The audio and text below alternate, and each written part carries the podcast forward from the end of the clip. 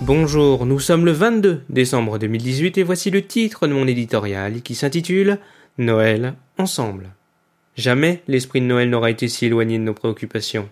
Certes, le contexte social des Gilets jaunes y a été pour beaucoup, mais on assiste à une érosion progressive du phénomène qui pourrait bien finir par lasser l'opinion.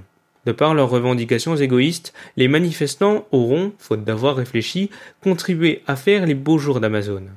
Rappelons que les secteurs du jouet et de l'habillement subissent de plein fouet la concurrence d'Internet, confère le il ne faut pas oublier cette France qui travaille en silence pour financer les allocations de ceux qui restent campés sur les ronds-points, ces chefs d'entreprise qui, ironie du sort, ne peuvent prétendre au chômage en dépit de leurs cotisations obligatoires, ces mêmes qui ne sont pas aidés par un salaire minimum, au passage revalorisé, sachant très bien qu'à la fin du mois, des charges les attendent.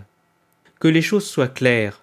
Entraver la circulation ou casser n'affaiblit pas une économie mais revient à se tirer une balle dans le pied financièrement pour réparer les dégradations et au grand bonheur des pays étrangers par la chute du tourisme et l'essor des commandes en ligne tuant nos centres-villes.